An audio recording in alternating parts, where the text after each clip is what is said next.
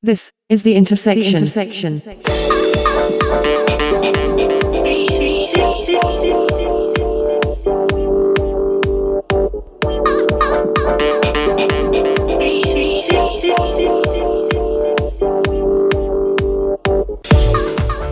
This is the Intersection podcast, recorded Friday, the 10th of November, 2017.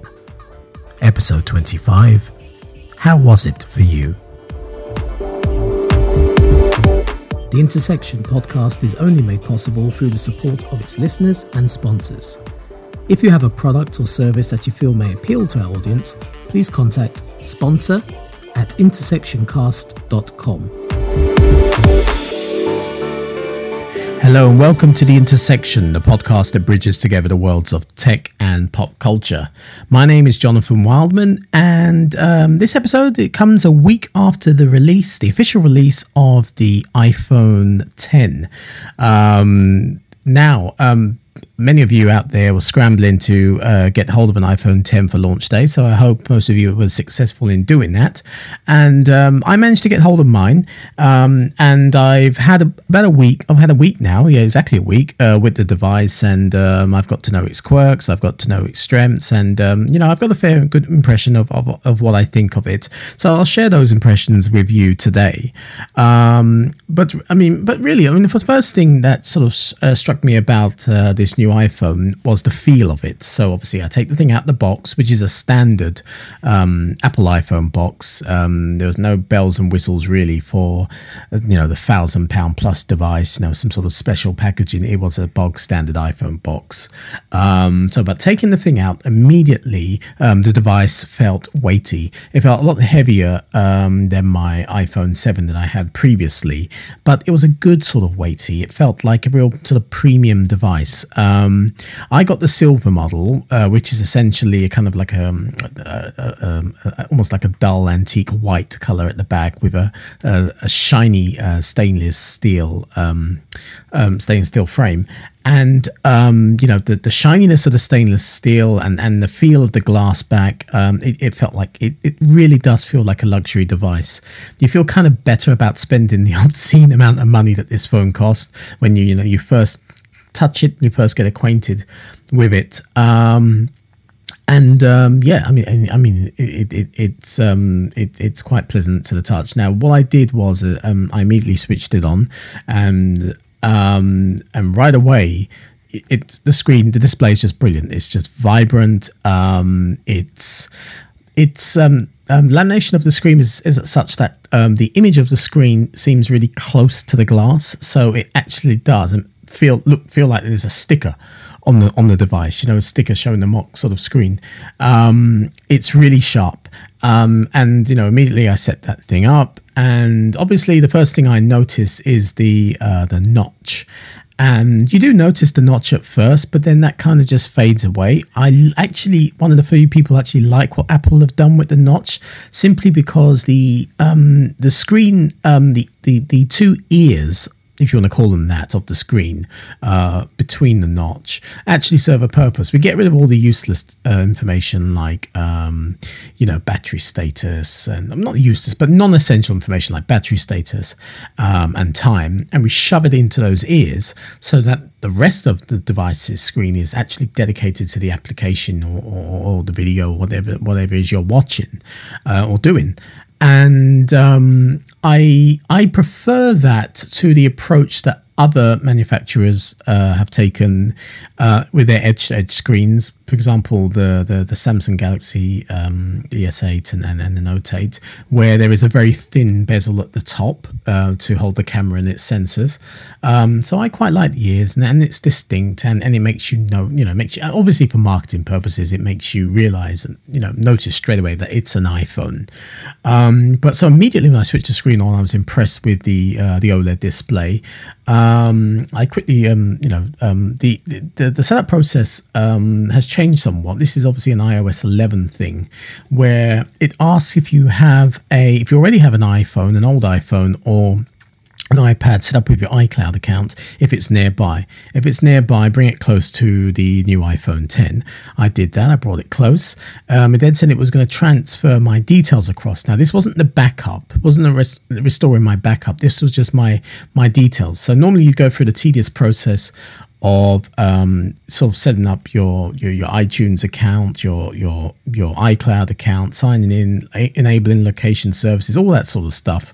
Um, and um, so what this does is it just transfers all those settings from one device to another. So I did that. I brought my iPad Pro um, close by, and what happens is you get a pairing, you go for a pairing process, much like the Apple Watch, where you get this kind of um, this kind of abstract um, pattern on the screen, and, and and then you have to essentially um, hold um, you know the, the other device, um, the camera, and so it sees this this this pattern, and the two devices pair up, and then you move your settings from one to the other.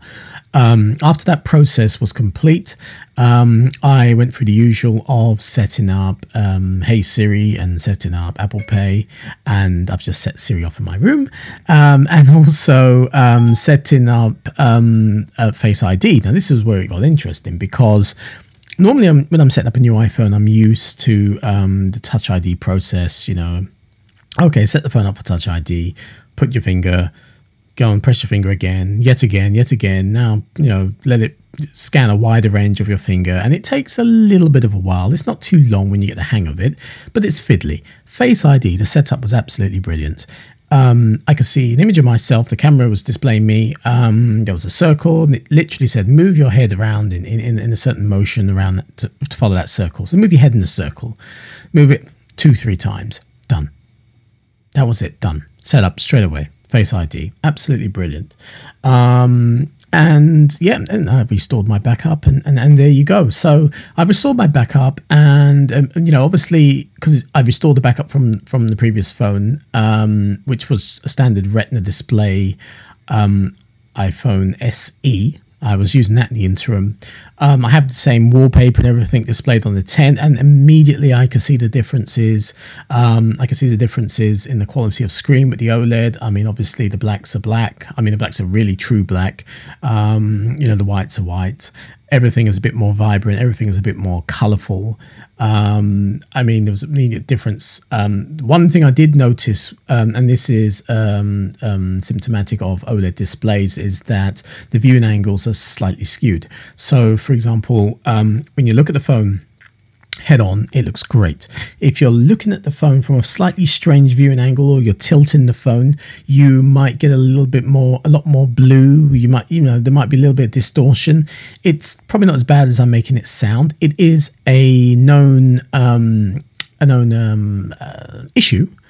Um, or quirk of uh, OLED displays because OLED displays as a technology are still pretty immature. Um, um, and obviously, the other devices that have OLED displays, like the Samsung devices, etc., um, have the same issue. Um, I've been told that the issue is not as bad on the iPhone 10 as it is on other displays. I cannot say with any confidence whether that's true or not. I haven't spent that much time with other OLED displays, but it's it's okay. Um, it's generally not a problem unless you are planning to use your phone at a funny angle um, for the majority of the time. Um, so yeah, I mean, I mean that's that. I mean, obviously, one of the first things I wanted to do was actually test um, uh, Face ID, um, and I and what this is what's going to happen. So when you first set this thing up and you test um, Face ID, you're going to is you're, you're going to add too many steps to the process. You're going to okay, I need to switch my phone on. Um, okay, there is a thing I have to swipe up. Let me let me look at the screen first and then swipe up. The thing, and then when you do it like that, it takes a lot longer than Touch ID. You're not supposed to you do it that way. You're doing it wrong, as Steve Jobs would say. Um, you have when you when you switch on the phone with Face ID, you have a little padlock icon at the top of the screen, and that indicates that when the padlock, the animation of the padlock unlocks, that indicates that it's recognized your face. When it sort of shakes and the phone uh, provides a bit of um, haptic feedback, it means it hasn't recognized the face. And so the idea is you're not supposed to uh, turn it into a multi-step process. The iPhone 10 has tap to wake as well as raise to wake. So tap to wake is much like the Apple Watch, where you literally just tap the screen, touch the screen, and it comes on. It's it's displayed. So when you want to unlock your phone, you simply tap the screen and you swipe up. Don't think about Face ID. Hold the phone in your hand and swipe up. And as long as the phone is in the direction of your face, you don't have to hold it close to your face. You don't have to hold it at a certain angle or anything like that. As long as the phone is facing you, and I always say a good rule of thumb is to um, look in the direction of the uh, little little um, uh, icon, little padlock icon, as long as you do that and you just simply swipe up without thinking about Face ID, it unlocks and it always unlocks seamlessly and um, to the point where you are you starting to doubt whether this thing is actually um, locked at all. And I, I, did, I actually did think that. I thought, wow, okay, is this actually on? And I pass it to one of my sons, and obviously they don't get into the phone. Now, the, the, same thing sort of applies with Apple Pay, actually. Um, one of my concerns actually was was was concern was about using Apple Pay, um, particularly for example if you know I live in London, if you're traveling on the tube and you want to just quickly tap, you know, just tap on on on, on the card reader just to get through or to make a quick purchase. My you know with Touch ID it's easy. You simply just rest your finger on on the um, on the on, on the sensor and um, you're authenticated. Boom, done so I was I was a little bit worried about Apple Pay would work on this, and it's the same thing. The best way to approach it is to not think about it. By the time you've picked up your phone, it has it should have recognized your face. By the time you pick up your phone, it should have recognized your face already. Again, the key is to look at the padlock icon, um, and in that case, when you does uh, when your phone is is brought close to a um, a, um, um a car terminal, it um, it will actually jump into Apple Pay as it would before. You'll see your Apple Wallet, you'll see your card display, and all you're instructed to do is to double tap the home button. Not the home button, oh, almost got me there. No, to double tap the um the um the the, the sleep wake button, the power button on the phone um, much like the way you um, you authenticate um, a payment on Apple using Apple Pay on an Apple Watch, you just double tap the side button. So it's the same thing.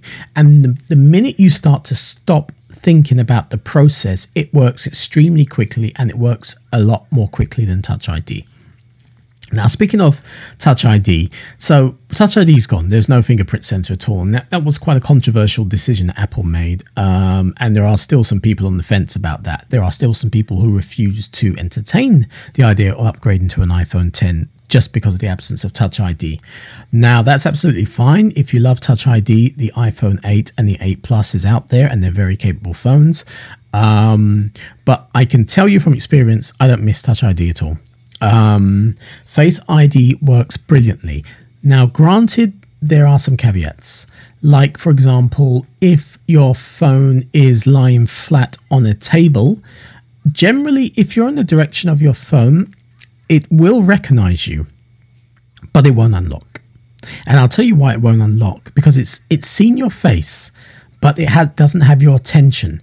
Now, one of the things people joked about when Apple announced Face ID is, oh, well, if someone, you know, just put, you know, shoves your iPhone in front of your face, um, you know, will it unlock? Or if you're asleep and they shove the iPhone in front of your face, will it unlock? Well, no, it won't, um, because Face ID requires attention. So it actually scans to see whether you are awake and actually looking at the phone. And this can throw you off sometimes because it, um, like I say, if you've got the phone just lying on the table and you want to just quickly glance at a message, um, you can't do that unless you actually give the phone your your, your actual attention. Um, and that, I mean, obviously with Touch ID, you could just reached over and le- leant over and, and tapped your, your thumb on the sensor and, and or your finger on the sensor, and it would unlock. Um, now, this is by design, and this actually can be disabled. So, if you want Face ID just to scan your face and unlock, rather than also check for attention, which is an added security measure, then what you need to do is to drill into the settings and disable it. Um, and what will happen when you disable it is you can do things like have your phone at funny funny angles or sort of lean over, um, you know, on your desk, lean over towards the direction of the phone, and it will unlock. You'll still st- still need to do the swiping action to unlock the phone, um, but you can do that. And and also the process, the Face ID process, is a little quicker because it's not adding that, that extra step to check for your attention. I mean, it's not slow anyway, but it, you do notice it's a little bit um, quicker.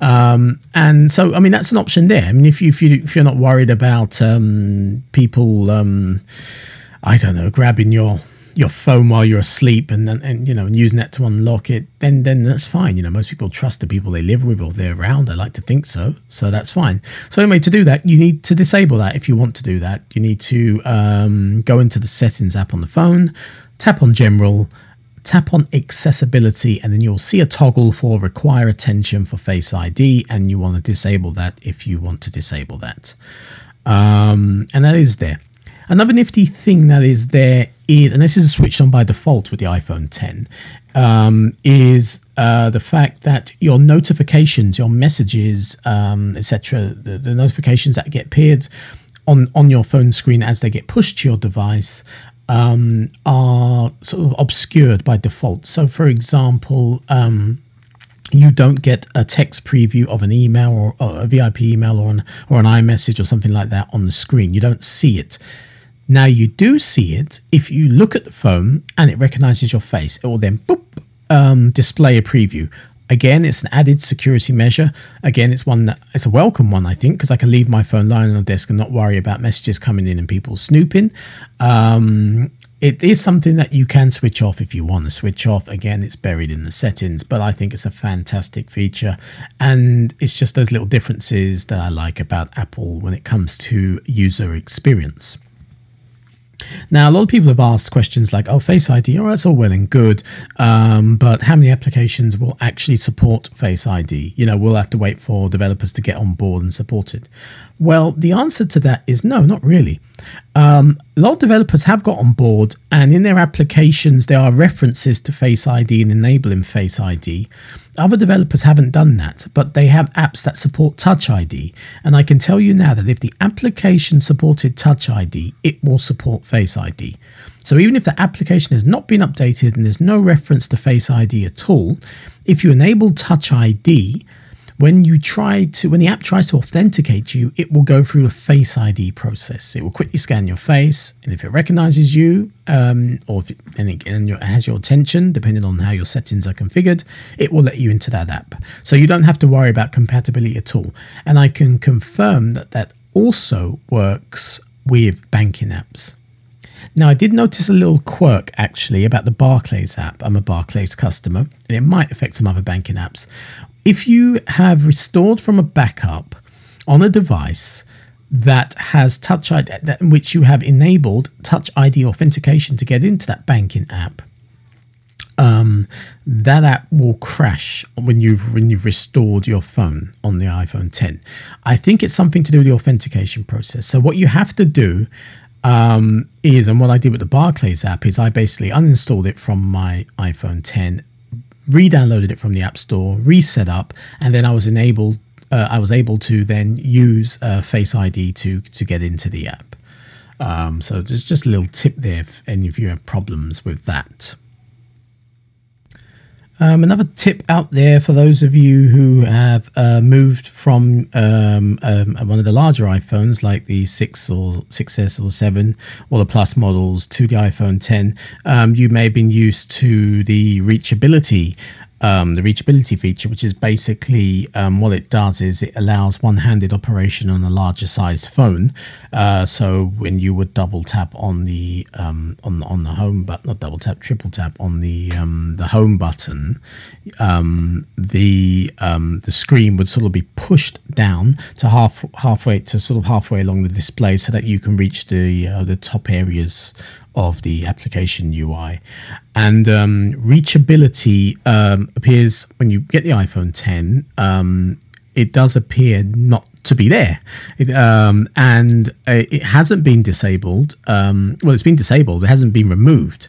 Um, and so the way to switch it on again is the same. You need to drill down to settings, general, and then accessibility, and you'll see a toggle there for reachability. And in, in order to use reachability, because there is no home button on the iPhone 10, you have a bar you have the home bar at the bottom of the screen, and it's swiping up on that bar, which gets you to the home screen.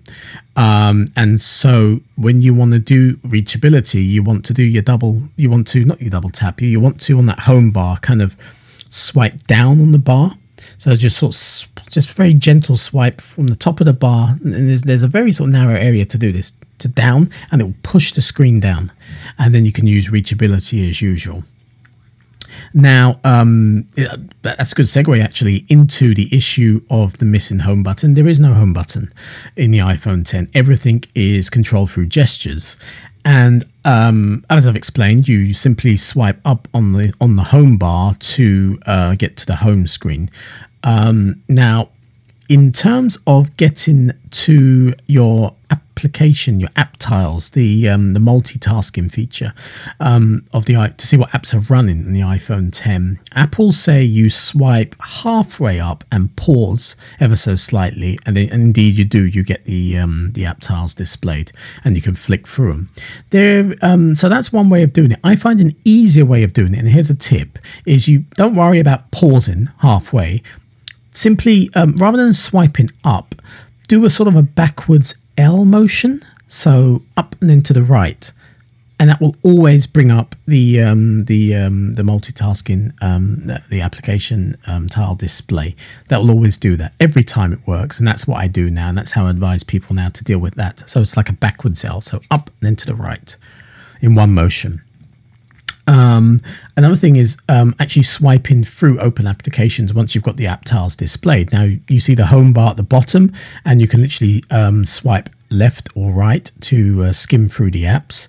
There is a niftier way of doing it in, in terms of almost like an arc uh, shape. So you so you swipe like a, an upside down U on the home bar, just to just to flick through the apps even more quickly. That works pretty well as well. It requires a bit of practice. Um, in terms of closing application, force applications, force closing them um, before you would just swipe up. So when you get the app tiles now, um, if you just swipe up, you'll find that won't actually close the application. What you need to do is to um, hold down on the on the application tile and then you'll see some red crosses.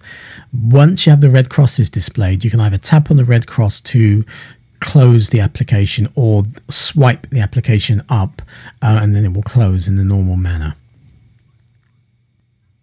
Now you know generally my my impressions of the iphone 10 have been extremely positive. Uh, this feels like i mean at long last it feels like a legitimate upgrade to the iphone. Now i've had iPhones since way back, the iPhone uh, 3G. Um, but, um, you know, I was getting a bit bored with the iPhone 6 form factor. I had an iPhone 6. I then had, um, I skipped the 6S because um, I was bored of the form factor and I got an iPhone 7. And, um, you know, this feels like a legitimate upgrade at last. It just feels like a brand new device, a new experience. It does feel like a legitimate taste of the future. Um, everything is gesture based. All of that screen in such a small sort of form factor that can still fit your pocket quite nicely. Um, I'm impressed. Uh, I've said the OLED display is impressive, and I appreciate a lot of um, Android fans out there, uh, particularly Samsung fans, have enjoyed OLED screens for a long time. That's great, and that's fair enough. Um, but it is impressive nonetheless, and I'm sure you concur in that with that. Um, and um, the difference actually between um, the iPhone display and the Samsung OLED display um, on on their on their devices, I should say, because um, the iPhone does have a Samsung display, um, because Samsung manufacture components, um, is mainly because the way it's set up. Apple have it set up in a more natural way. so the colors are more accurate um, in terms of um, you know um, the way things look in the real world, uh, particularly when you're looking at photos and images, etc.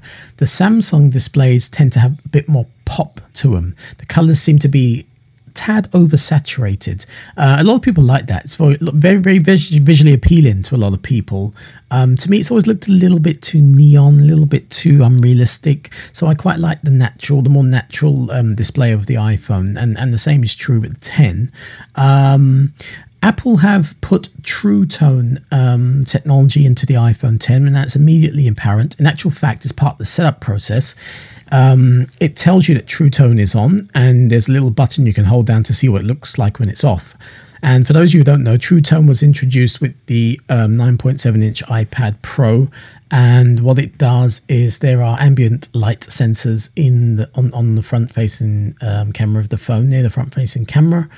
And they kind of um, sort of assess the, the, the light temperature of your surroundings. So, for example, if you're in bright, if you're in um, artificial light that is sort of a tad on, on the warm side, on the yellow side. It will adjust your screen accordingly to match that um, tone. Because what it's trying to do is replicate how a white sheet of paper will, will look or be affected in in various different lighting um, scenarios, uh, so that it's easier to read. Things are easier on the eye. So I I, I quite like that. Um, True Tone's not everyone's cup of tea, but if you put it on, you immediately notice when you switch it off. Um, when you switch it off, it's a lot more blue, it's a lot more cold. The display things can be more difficult to read, particularly at night. Um, your mileage may vary, uh, but I tend to keep True Tone on. Um, I think Apple switch it on by default. Again, in the settings, you can go and switch that right off.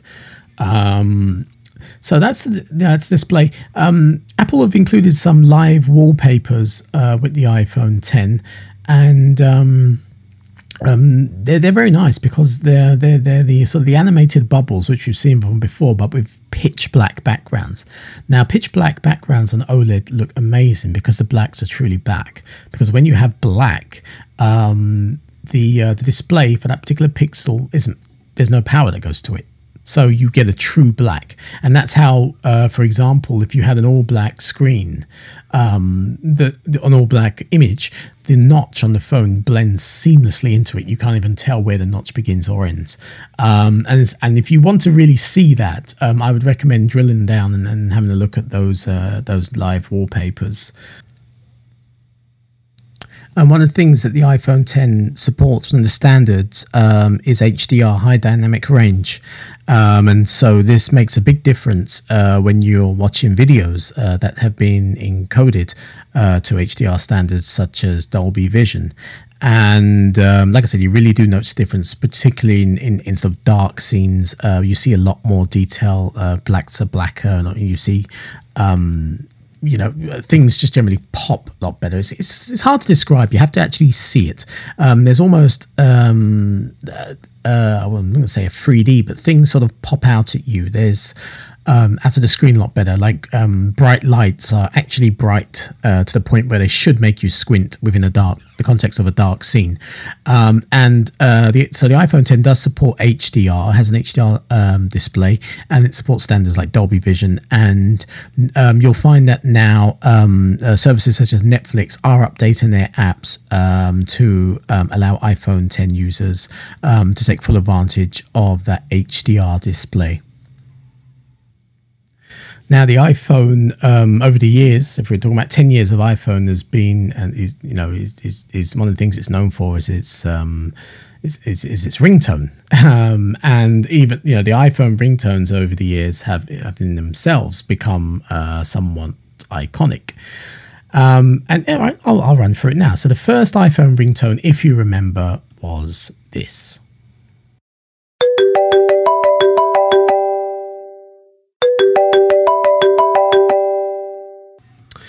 And then in 2013, when iOS 7 was released, and that uh, gave iOS a, a, fresh lick of paint, um, the ringtone, the default ringtone, changed to this.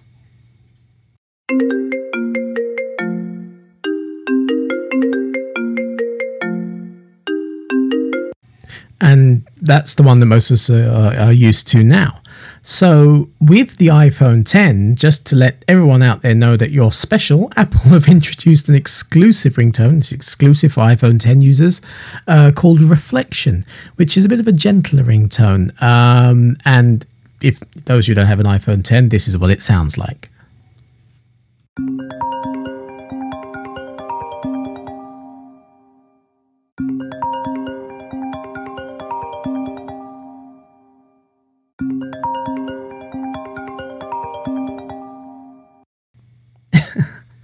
Course, uh, most of you aren't even going to hear that anyway because you'll simply keep your phone on silent and use your Apple Watches to be notified of calls. So, um, you know, but um, that, that's the new that's the new ringtone. Um, there it is. I thought it was easier just to play it to you rather than to try and attempt to describe it. Um, so yeah, continuing on with um, the things that um, impressed me about the iPhone 10. Um, another one, and I, I, I again in advance, I hear you you Android users collectively groan. Um, is wireless charging. Now, I understand it took Apple a long time to um, embrace the Qi wireless charging standard, but it's extremely convenient. I will not lie, it's extremely convenient. And let's face it, Apple have a lot of pull in the industry in terms of setting standards. So, while wireless charging already existed, I think now that it is has been embraced by Apple, I think you can expect to see a lot more wireless wireless charging, um, um, you know, pads or in in in, in public places. Um, we already see a few in coffee shops, etc. I think because now the iPhone um, and the iPhone does you know, like it or loathe it, the iPhone does lead the way. Um, I think you're going to see a lot more conveniently placed um, in public places. Um, but wireless charging has been useful for me. Um, many moons ago, I did actually sort of hack around with my old iPhone 6 and I bought one of those um, wireless charging coils. Um, uh, so it's a flat pad which with a lightning connector so it would permanently connect um, to my lightning connector um, and there'd be a flat pad that i would obviously disguise in uh, I cover up with an, uh, a back case for my iPhone, and then it, I could use all the Qi chargers. So I had quite a few Qi chargers lying around. Um, obviously, that failed eventually, stopped working, uh, but I've still got Qi chargers lying around, and of course, they work great with the iPhone 10. Um, I picked up uh, an integrated um, wireless charging solution from IKEA. Um, ten pounds, and um, essentially, um, I drilled a hole in a bedside table. I installed that, and it and I, you know, I just literally plonk my phone down when I go to bed, and it charges wirelessly. Now, wireless charging can be very slow. Apple don't yet support fast wireless charging. They say that is coming um, through a software update in future. So when I plonk my phone down my bedside table, I'm, I'm doing that with the notion of it it's going to charge overnight and it'll be a full charge by the time I wake up in the morning. If you want to charge something quickly, I would say use the lightning cable all the way. Um, but it's handy, you know. I've got another wireless charging stand on my desk at work. I just literally plonk the phone there. Um, I can grab it when I need to grab it and go to a meeting, just plonk it back there when I'm back at my desk. I don't need to fiddle around with cables or anything. Again, Apple are late to the party, but this is extremely convenient and I've been enjoying that immensely. Um, moving on to the camera, um, I you know I find the the um, the quality of the iPhone 10 camera to be outstanding. To be quite honest, um, a lot of the technologies we've seen before the dual lens. So we have a, um, um, a telephoto lens and a wide angle lens. There's two lenses at the back, which gives us actually a legitimate optical zoom. Uh, we now have optical image stabilization on both of those uh, both of those back cameras. The uh, front camera as well um, can can now do portrait mode as well as the back camera. So portrait mode is where um, you, you you take a photo keeping your subject far uh, you know sharp in focus, and you use an effect called bokeh to sort of blur out the background. Now you can apply that with, with front camera, so you can do really good looking um, portrait mode selfies if you're into that sort of thing. And I've, I've, experimented with a few, and it looks pretty good, looks pretty impressive. Um, one of the things that strike me the most about this camera is its performance in low light. I mean, it's been simply outstanding. I normally keep flash um, on auto flash um, and I have found in low light conditions, like a restaurant or something like that, I have had an extremely sharp image captured, and I haven't had that flash go off at all. So I've been extremely impressed with the the camera. Um, it, it's the best smartphone camera I've I've ever used, um, and um, um, one one thing to note about uh, the the the the, uh, the camera and, and the video actually is that we, we have two new uh, formats, um, and these formats uh, sort of better compress the images. So this should technically half the amount of space uh, your photos and your videos take up. Um, so we have the HEV, HEVC and the HEIF uh, formats, and, and because of that that that clever compression um, algorithm, um, you sh- your photo certainly won't take as much as they they used to, and the videos won't take as much as they used to. And speaking of videos, um, so now the iPhone 10 um, brings us uh, 4K recording in at 60 frames per second. Uh, which again is incredibly impressive. Um, it, it's just amazing now we have such a powerful video camera in our pockets. I mean, 60 frames per second at 4K. Wow. And um, those of you with 4K TVs of any TV now, you know, any, any new TV the, on, on the market uh, will be um, a, a, a, 4K Ultra HD TV.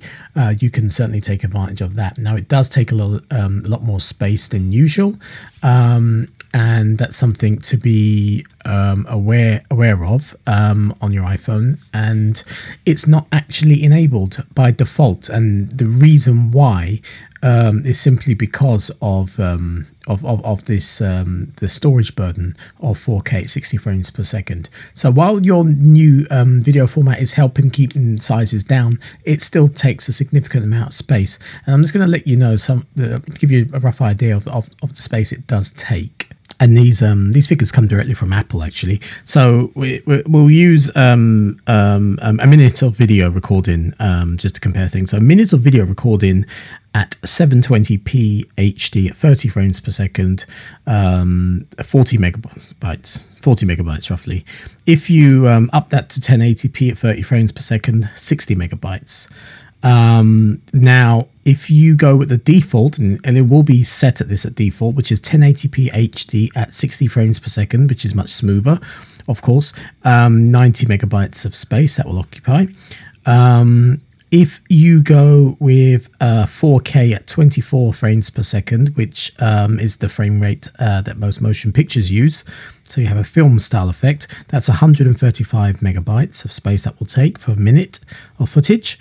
Um, if you up that to 4K at 30 frames per second, which was the limit uh, on on previous uh, models of iPhones, um, that is 170 megabytes um, per minute. And uh, here we go. So 4K at 60 frames per second, which is the highest resolution and the uh, the smoothest of playback. Um, this is going to cost you 400 megabytes per minute. Now, if you imagine you record, I don't know, let's say you record um, 10 minutes of footage, um, you know, at a birthday party or, or, or something like that, um, that is going to be about four gigs of space roughly that will take up four gigs of space. So you can see how if you're constantly recording at 4k 60 frames per second you're gonna use up your storage fairly quickly. Now, a lot of people uh, mitigated against that by getting the 256 gigabyte model of iPhone 10. Um, again, it doesn't mean that's unlimited storage, so something to be aware of. Um, and um, there is an argument that even if you don't have a 4K TV, it's nice to shoot for the future um, to keep things future proof. Okay, I agree with that. Um, but if, if you find you're going to be recording a significant amount of footage on 4K 60 frames per second, I myself went for the 64 gigabyte model because I've got a solution in place, and that solution is iCloud Photo Library. So any video or or um, still of photos I, sh- I shoot get uploaded to iCloud automatically, and I um, they don't uh, take up the storage on my device. I sort of pull them down and play them back on request. Um, so that's one option to consider actually. Um, and I think um, you know if there are other solutions out there, there are third-party sort of um, Lightning drives which have storage on there if you want to uh, record tons and tons of footage if you're doing an extensive video shoot so you could dump that footage onto that drive uh, it's removed from your phone storage and you can take it and edit it and do whatnot. Or you can use the old um, tried and tested solution of actually connecting your iphone to your pc or your mac and offloading the the videos um, you know after you've done your day shooting doing it that way. So there are a number of options. Um, 4k 60 frames per second is is awesome but just be wary that it uh, there is a cost. Um, so um, so one, one, one thing, first things uh, struck me about the iPhone, and and obviously it, its large display. Its large display is incredibly um, incredibly exposed, and the iPhone itself, um, in, in in that respect, makes it somewhat fragile. So, as much as I loathe screen protectors, I decided to go uh, down the route of getting the screen protector installed. Um, and I wanted to do a sort of a make make a sort of a hackneyed effort of it myself at home, messing around with um, you know dealing with air bubbles and dust, etc. I managed. Um, I looked into Belkin's uh, solution. Um, and Belkin's solution is uh, can be uh, installed at the Apple Store, um, and um, so somewhat Apple, I guess, endorse this because they have the equipment installed to apply the screen protector. So you take your iPhone in store, and that's one of the first things I did actually before I even switched it on. I took it out of the box, uh, gave it to the lady in store, um, and they for a charge, and I believe the charge now is twenty five pounds. Um, it they installed the screen protector um, we're using a, a, some sort of device, some sort of contraption, um, which ensures that it's a perfect fit and um, there are no dust, no air bubbles. And if they somehow mess it up, they will just clean up your phone, install another one free of charge. It's their fault.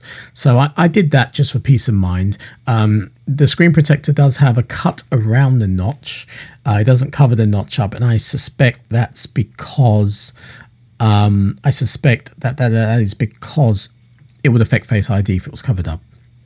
But um, so this screen protector is called the Belkin InvisiGlass Ultra Screen Protector um, for the iPhone 10, and I said it was 25 pounds. I've totally lied. Looking on Apple's website, is 29.95. That was actually a lot cheaper a few weeks ago, but it seems to have gone up.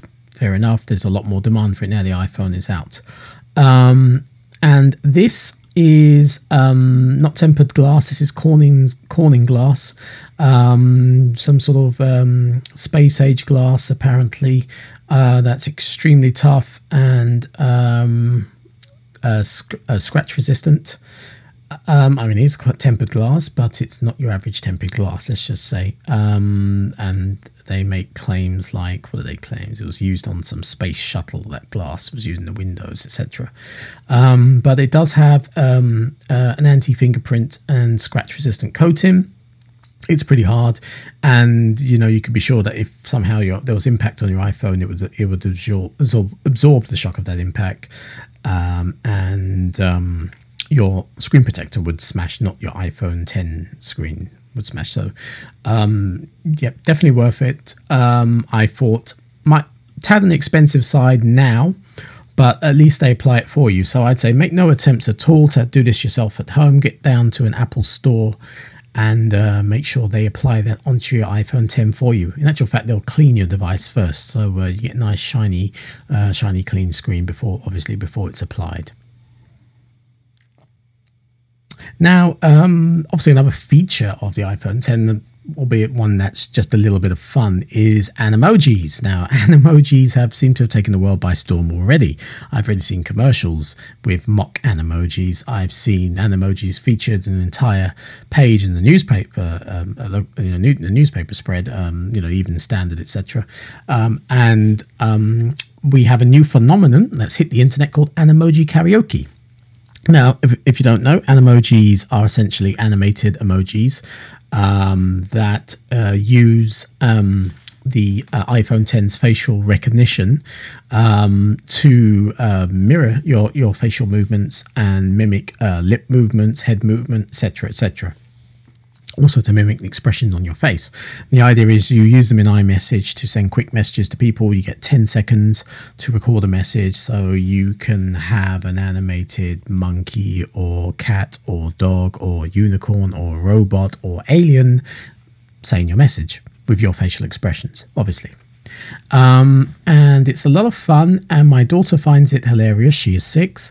I've used it a couple of times can't say I'm going to use again, really. Um, it's probably going to be one of those features that I'll use, yeah, that's cool, and not use again, um, maybe on special occasions, but it, it's a lot, bit of fun nonetheless. But these silly things tend to pick up, and these silly things tend to take off. So we have a new phenomenon, um, Animoji Karaoke, where iPhone 10 users have essentially been. Um, recording and the way they've done this to get over the 10 second limit they've obviously used the screen recording function of the iphone and recording themselves lip sync to famous songs uh, with various animoji characters. And i can imagine this would be quite time consuming because you'd have to do the entire song with each character. And then you have to edit that video to get rid of the iphone ui and just have the character moving its lips and its head uh, rearrange them onto uh, and to make a music video basically so we've had cool ones like bohemian rhapsody and, and, and you know things like that and um, uh, it, it's a bit of fun. It's it's it's not one of these social media fads. Everyone's been sort of liking these videos and sharing these videos. Um, it's kind of cool. Um, and yeah, I mean, I guess I'll put a link in the show notes to Bohemian Rhapsody, and then you then you, you can you can see what I'm on about. So there it is, new phenomenon, Animoji karaoke. So for those of you still on the fence, those of you who didn't manage to get hold of an iPhone 10 immediately on launch day, who are maybe now considering picking one up, you're probably going to ask. Um, you're probably going to ask, what's the availability like? Normally, when a new product is launched, uh, a new Apple product is launched, availability uh, supply is constrained uh, for the first few months or so. We certainly didn't see that with the iPhone 8. The iPhone 8 just wasn't met with much enthusiasm at all. And, and, I told you a couple of episodes ago from a lot of people, um, contacts that I have uh, who work for the various uh, mobile networks, were saying that they were actually quite disappointed uh, with the level of, uh, of interest for iPhone 8. But then most people, if they're in the market for a new iPhone, were waiting for an iPhone 10 anyway. So the situation was that on, on, on actual launch day, Apple did um, actually um, have some um, some stocking uh, of iPhone 10s um, on, in their retail stores, and you had to basically get in line for those. Um, and quite a lot of people who queued up early, were, were, you know, did get the phone that they wanted. It seems like the one in shortest supply is the 256 uh, gigabyte space gray model. Um, silver models seem to be a little bit easier to get.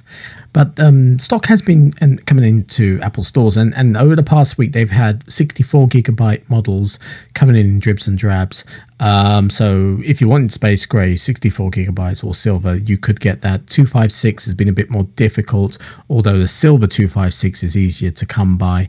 And the way to do it is that Apple um, allow people to make reservations to collect from store, and these reservations always open at 6 a.m. There's two ways of doing that: make a reservation, pay online, um, pay online, pick up your phone at allocated time uh, slot or um, um, reserve and make an appointment to get a phone on the Apple upgrade program. Now, this again depends on stock. Um, you can make a reservation in principle for, let's say, 256 gigabyte uh, silver iPhone 10.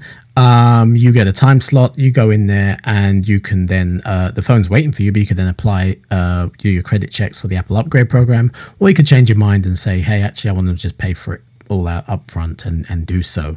Um, now, 6 o'clock a.m., 6 a.m. is when um, your you know the system goes live to place reservations. So if you haven't got an iPhone 10 yet, set an alarm 6 a.m um, you know, I will put uh, a link in the show notes to the um, the the reservation uh, or website, so you can so you can navigate straight there, um, and make sure you're already logged in um, into the Apple website, and just hit refresh. You will see what models you can um, order, um, and you can search for models in your local store and it will show you stores nearby if your store doesn't have your particular model. Now, I would keep on doing that, even if you know, if you go there immediately and what you want doesn't seem to be available, I would keep on doing that for a good hour. so set an alarm between six and seven, keep on refreshing and checking because what happens is people sort of um, they they add a model and they don't go through with the reservation, so that has to go back into the pool, etc. Um, and sometimes people don't show up for reservations, which means it will go back into the next batch. Um, during the day. So 6 a.m. is when the system always goes live during the day, um, things can show up every now and again. But how would you know? You know, if someone doesn't show up to their appointment, how would you know when something's available? That's why, again, it's our old faithful friend i stock iStockNow, iStockNow.com. Uh, again, I'll put a link to the show notes. This helped us out with AirPods when they were hard to come by. Remember that? and um, what you do is you get a map and you see stock levels of Apple stores, Apple retail stores all over the country, and you can set an alert. So you can set an alert so you you scroll, so you zoom the map to a level where you're happy. So let's say, for example, all the Apple stores in London, yeah, or the south of England, um, and then you say, right, set me an alert for stock of a particular model or all models of iPhone 10 uh, within that given area and what it does, it emails you as soon as it detects that there's stock available. What you want to do is to make sure that the iStock Now email address is in your VIP list because what happens is when uh, you receive an email for someone in your VIP list, you get a push message telling you that email's there ready to be read. Um, and obviously jump on that as soon as possible and place your reservation for your iPhone 10. On launch day, available there was availability in third party um, for, among third party retailers. So argos did have some stock. Um, i believe um, john lewis had some stock and still has some stock uh, every now and again. Um, so it's always worth checking there as well. Um, so it, it seems like the supply I mean, it's hard still hard to come by but the supply of the iphone 10 um, the situation wasn't as dire as everyone predicted. Everyone thought this thing would be extremely scarce. You won't be able to pick one up until the new year. Um, while you still have to do a bit of work to get one, there seems to be plenty of iPhone 10s um, to the point where, you know, um, third party uh, retailers are, are, are, getting stock too. So you just got to work a little bit hard. Um, I mentioned iStock Now. I believe iStock Now allows you to set alerts for certain other retailers as well as Apple um, Apple retailers, um, Apple retail stores. So um, I would definitely use that. If you're, you're in the market for an iPhone 10, you want it sooner rather than later, use that website and definitely add them to your VIP list. So that was the iPhone 10 launch, and those are my impressions of the iPhone 10. You know, having owned one for about a week now. Um, generally, um, the launch of the iPhone 10 was met with a lot of enthusiasm um, among uh, tech enthusiasts, uh, among mainstream media, etc., um, the general public at large, uh, who seem to be impressed with this device when they see it on display in, demo units in stores, etc. Um, however, there was one um, one area, one company who um, didn't treat the launch with much enthusiasm, and that's understandably so, and that's uh, Apple's old, old rival Samsung. Now, what Samsung did to mark the launch of the iPhone 10 wasn't to just ignore it and treat it as a non-factor. It wasn't to treat it graciously, uh, you know, at all. It was to attack and um, it released a very aggressive, I thought, a very aggressive commercial. Um, and I'm not entirely sure who this commercial was was aimed at. Um, and um, so this commercial is called um, "Growing Up," and it's it, it's an advert. And again, I'm confused. I'm not sure who it's aimed at. And I'll I'll put a link to the show notes, but I'll give it a brief description. It essentially um, tells the story of a guy and a girl. Now, it starts off with this guy who is an Apple fan. So we have captions that tell us that, you know, what year it is, and we see each of the, the main sort of iPhone launches over the years, and this guy is there. He got the first one, he got, you know, etc. etc.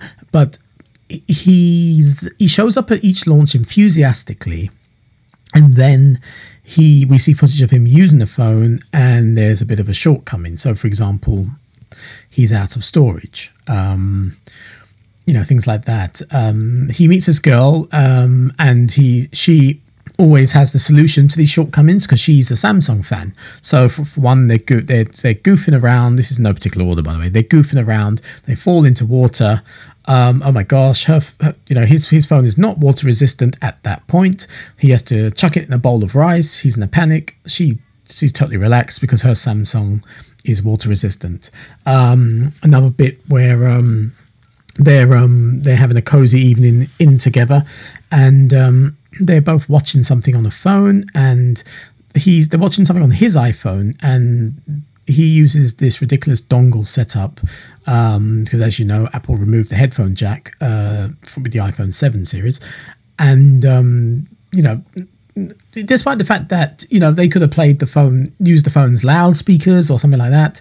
No, he's using this ridiculous dongle setup, which is just awkward. While her phone casually charges on a wireless charging um, stand, you know, and and again, it, it, it's you know even the very beginning of this ad when the two meet together and um, they exchange phone numbers. So he's sort of clumsily sort of scrambling trying to get her number in by typing into the phone and she's whipped out her galaxy note with s pen and she just easily sort of writes his number down.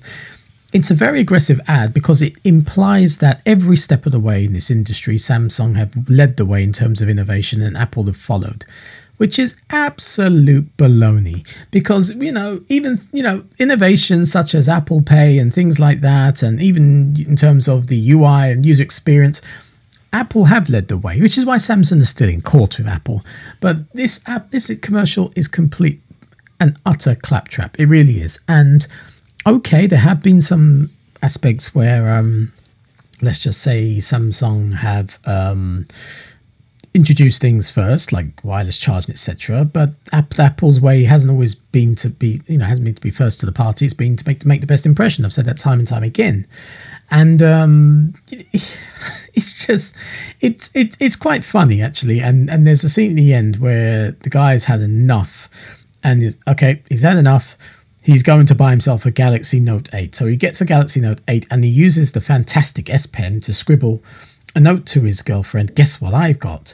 And this is the part that annoys me. So at the end, he's got his Note 8 and he walks past what's clearly an Apple store. And there's a line. It's a very small line for the iPhone 10, and that even that in itself is nonsense because the lines would be massive.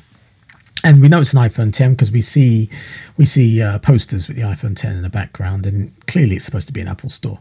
Um, anyway, so there is a guy online in the line with a hairstyle that um, resembles the notch on the iPhone 10. This is such a childish dig.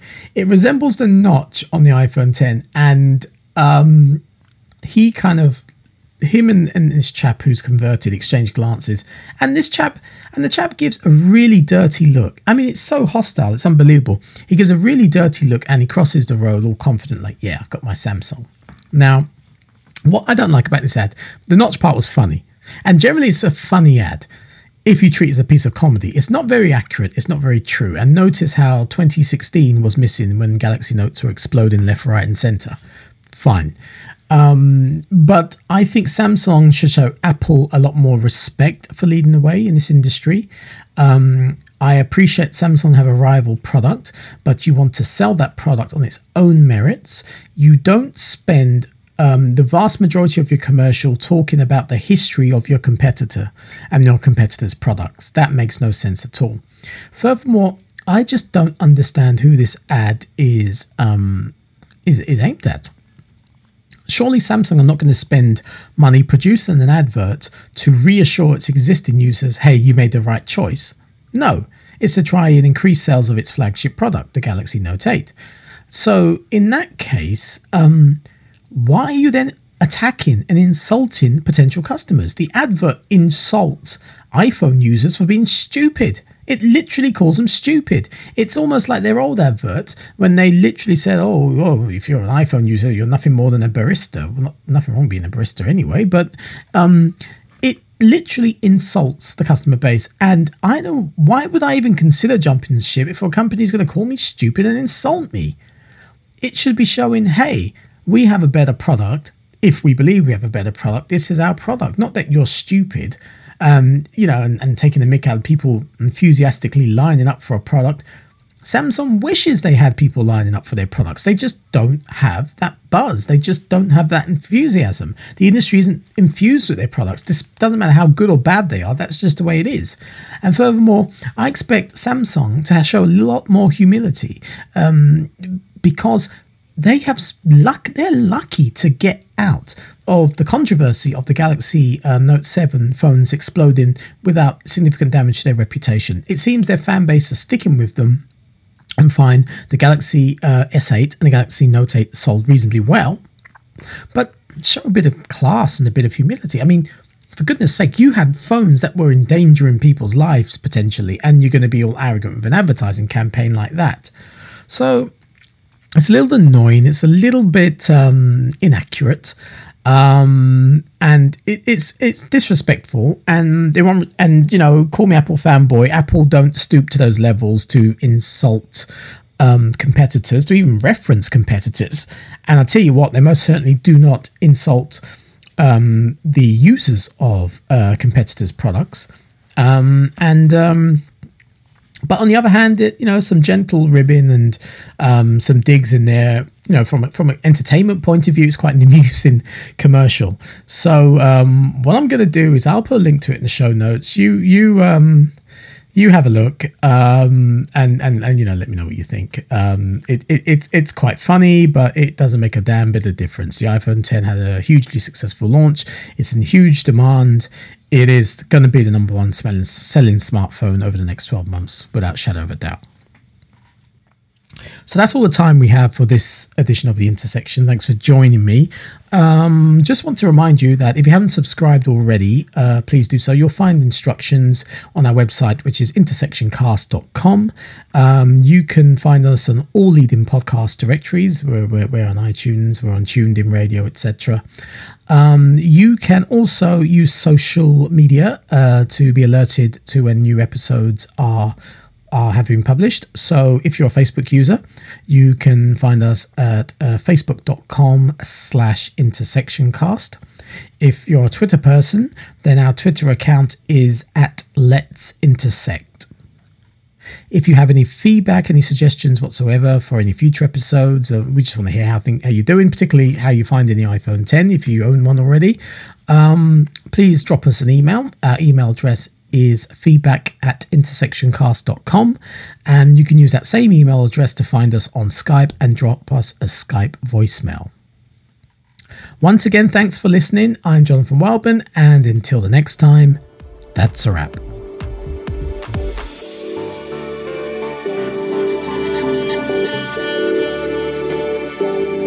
The intersection.